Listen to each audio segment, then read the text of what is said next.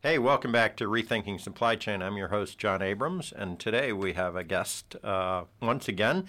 Dr. Nick Vyas, uh, who uh, has a very interesting educational background, of course, but uh, the research into supply chain and supply chain innovation, as well as the work he does at USC. Actually, Dr. Nick, if you could introduce a little bit about your program and what you do at the university, uh, I, I know people would love to hear it. I'm fascinated by it. Well, John, thanks for having me. Uh, so I'm the associate professor within the department called Data Science and Operations at the Marshall School of Business. I'm also the founding executive director for Kendrick Global Supply Chain Management Institute and academic director for our Masters of Science in Global Supply Chain Management. Excellent stuff. And I'm I, one of the things that uh, we didn't talk about in our last episode, but I, I want to maybe kick this one off with is those of us that have been in supply chain for a long time. We've optimized different dimensions of supply chain, but we're often optimizing in the past with people. And I'll, I'll tell a short story of a uh, a large sporting goods company that uh, was based in Chicago. It's been acquired by a Chinese conglomerate now, but large sporting good company that we all know and love, uh, especially those of us in Chicago. And when I was talking to them several years ago about some of their supply chain practices, they introduced me to a team of people. And what they would do is they would make sure that their product information was communicated to retailers that they were selling to, and uh, retailers all around the globe. And I said, golly, for a team of whatever this is, 20 people, to communicate all of that information, that must be very difficult. And they said, oh, well, we, we make it easy. Uh, we only communicate all of our product information to just a few retail channels. And I said, no, how can that be? Because I buy your products at all these different retailers. Yeah, we, we largely ignore them.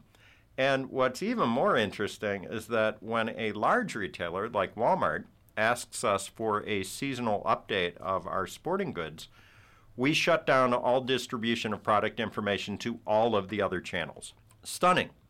Uh, how often does that happen? Uh, you know, three or four times a year. Stunning. So I use that story to, uh, I don't think that humans can keep up with the digitization of the supply chain. There is not a way to keep up with the diversity of retail channels or selling channels and the variations in product information using humans. I don't believe that is possible. And so maybe let me prompt you. You've done work with AI and automation and all sorts of things in your uh, in your career, in your academic uh, history as well. What do you think the future looks like from an automation, from an AI, from a less human perspective? So, I think the supply chain, the global supply chain, and the digital supply chain are one and the same now. Mm. I mean, you will not and cannot and should never will have a global supply chain without digital supply chain integrated into it. So that cat is out of the bag, meaning we are now living in the decade in which the digital underpinning of your infrastructure will be more important than the physical, both the hard and the soft infrastructure that you would need. So I think the technology, uh, both the disruptive and integrative technology framework has been now uh, synonymous to our operational world as we know in supply chain. So there is no, because even in presentations that I do today, I will often uh, have a slide that will say, you know, um, supply chain, and then I'll have another slide that will say digital supply chain as if those are two different things. I do that because uh, most people I'm talking to who are in the manufacturing or the retail space do see that as two different things. So it's interesting to me that you just no, there is no way to separate those anymore. Right, because I think what you will see that I stated this about four years ago in one of my white paper that if you do not have your digital supply chain fingerprints, if it's not in your supply chain network, you will be obsolete by 2025. So 35% mm. of the S&P 500 companies will disappear simply because they have not been able to digitally transform the supply chains and keep up with the pace by which the ecosystem is evolving. And, and, it's, and, and I believe when I said that four years ago, the pandemic, we hadn't lived through it. I think the COVID has certainly accelerated that.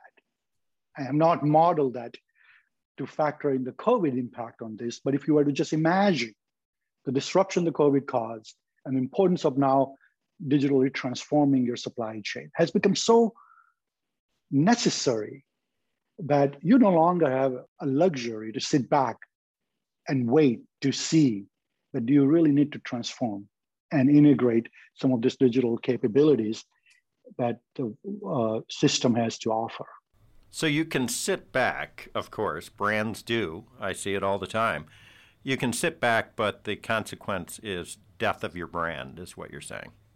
Well, I'm, I'm not just saying that, I'm promising you that you sit back for five to 10 years, you are inevitable in terms of disappearing from your space. Now, does that apply equally to uh, brands and retailers, or or is the onus on one side of that equation to digitize?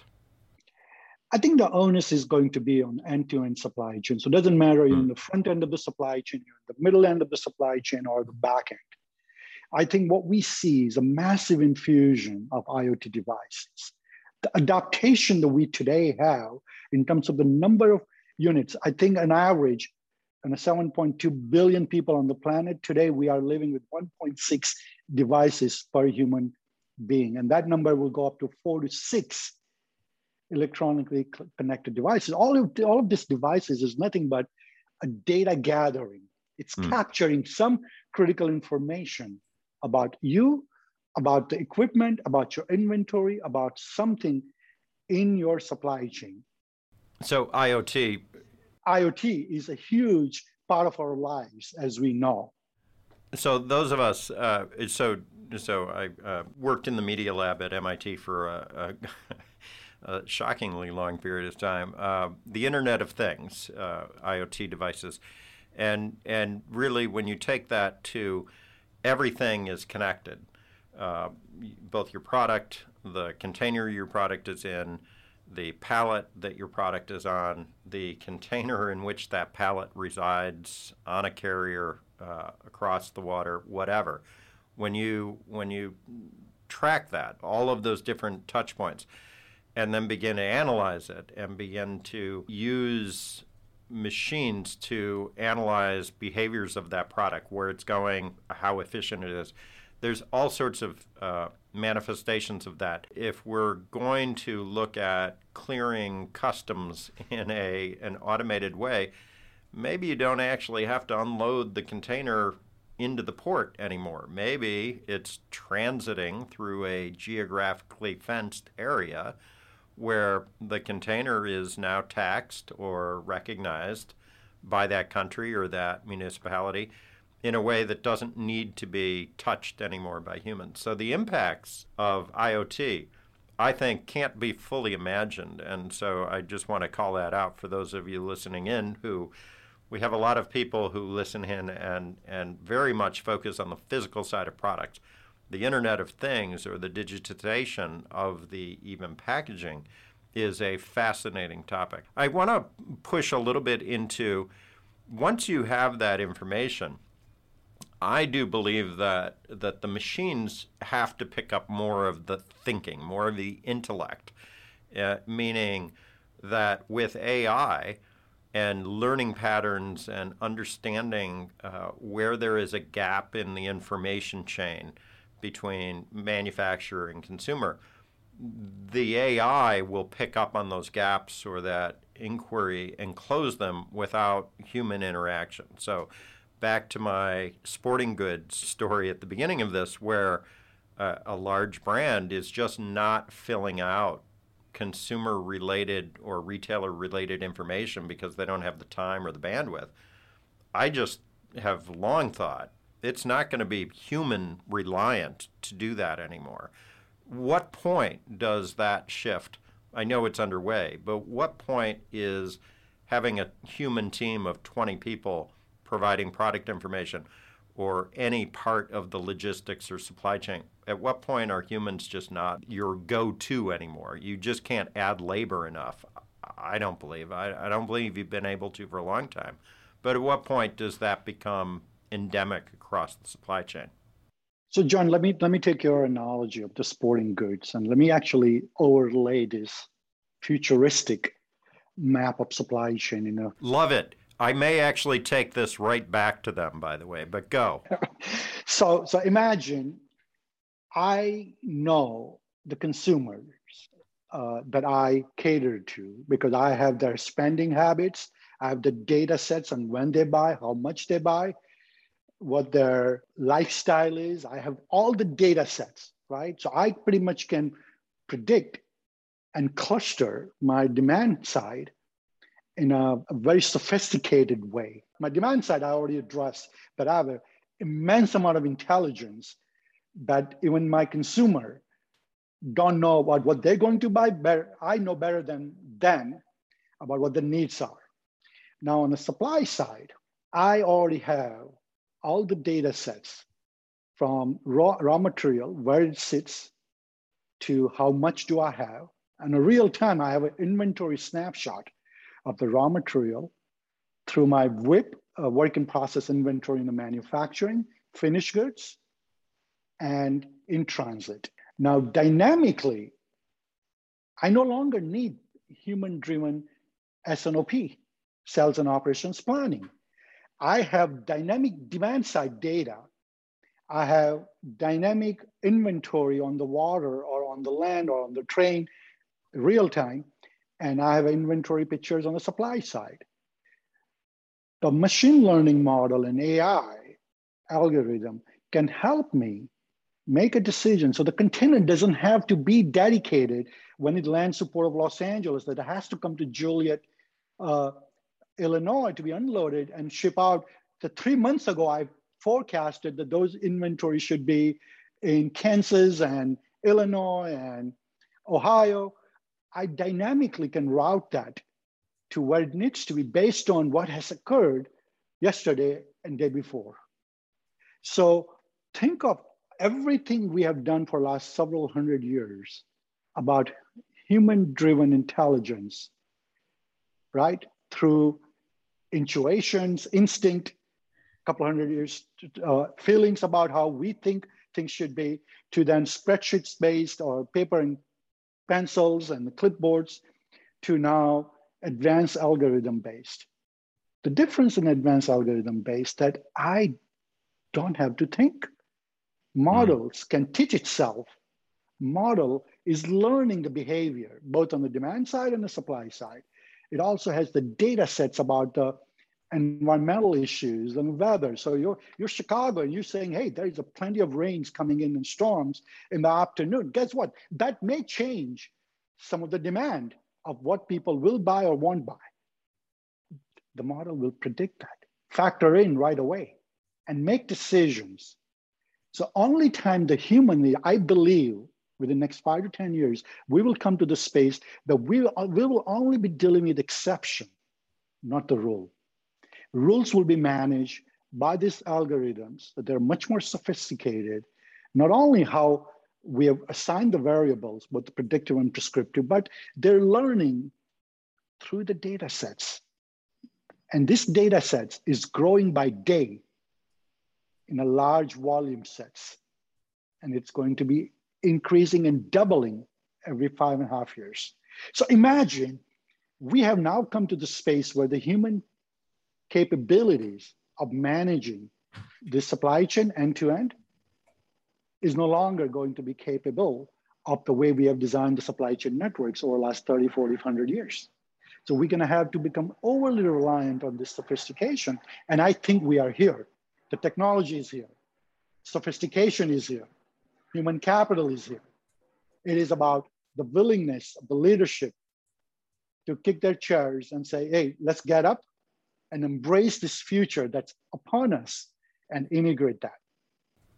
That's uh, th- there's so many profound things in in what you're saying, and and if we keep this mental model of uh, you know there's a team of people working in quote supply chain at a large sporting goods manufacturer retasking those people not to be doing the heavy lifting of providing the information to some next step in the supply chain but to simply be dealing with the exceptions where the machine erred out or that there was a a new regulation that has to be thought about encoded into the data so that that information can flow more freely. If you switch the mental map, the mental model of what those people are used for and what their value is, you can get so much more benefit out of the supply chain. So that's one point that I took away from your comments. The other, though, is a fundamental rethinking of what those of us that have grown up in the world of distribution centers and warehousing and inventory management. And it's kind of funny when you when you sort of suggested that the warehouse doesn't have to be, uh, and you didn't say it, but I, this is what I heard. Uh, the warehouse is is global and it's everywhere and it's where that product is because you can now understand where that product is and plan in sort of real time where that product is going. And so yes, you may you may have some predictable uh, information that says, "Hey, we're gonna we're gonna box these up in a particular way and put them on a particular uh, carrier in order to get them to a particular part of the world." But things might change. You know, the typhoon comes, and so you know we're going to redirect that inventory because you know what? Nobody's playing baseball right now in that area. There's a typhoon, so so that's sort of uh, not only machine-driven. Uh, long range planning and then responding to inventory demand patterns in real time those things challenge look I, am I'm, I'm not a young chicken anymore. What i learned about how to manage a distribution center i learned 20 years ago. And those frameworks don't need to exist anymore. I don't need to think about my inventory in the same way.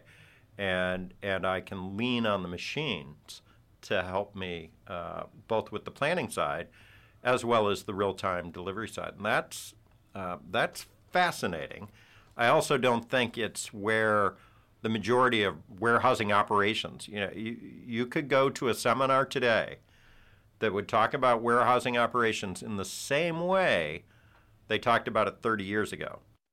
Absolutely, John. And, and again, I think the, the uh, for your listeners, I think the careful thing is here, we're not saying that we have to get to this stage, an ultimate state of digital transformation from here to there in a swoop of time.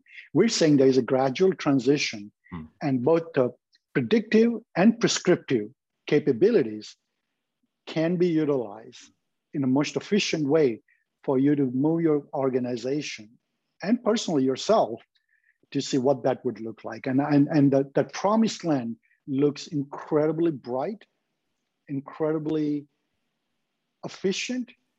And I think in the world of supply chain, what really gets me up every morning is that outlook that we are in a frontier that is so brilliant than how we, you and I, muscle through efforts, inner store transfers, inner DC transfers, because somebody screwed up the forecasting uh, six months in advance and couldn't get it right. And you know what happened then, right? All of those things, can you imagine not having to deal with it? And we get the right product at the right place at the right time in the right way with a much more sustainable ways across the network with a true transparency, what I call the glass pipeline of digital data flowing without friction is the world that we are embarking on it in the future of supply chain. I just love your enthusiasm. I, I really want to thank you. These last couple of episodes that we did, you, you have a way to frame that future that is highly optimistic, and and I really appreciate that because you know we we deal with a lot of the muck in supply chain, and uh, I love your enthusiastic and op- optimistic outlook, and I really want to thank you for that. Uh, 20 minutes again has flown by, and I, I thank you for your time. I can't wait to have you back again in the future.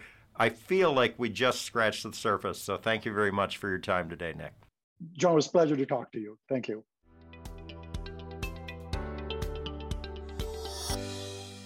We hope you enjoyed this episode of Rethinking Supply Chain, sponsored by Venzi. To stay up to date with our latest podcast releases, follow us on LinkedIn and Twitter, and subscribe to our channel on YouTube. You can also learn more about the podcast at rethinkingsupplychain.com. Thanks for listening.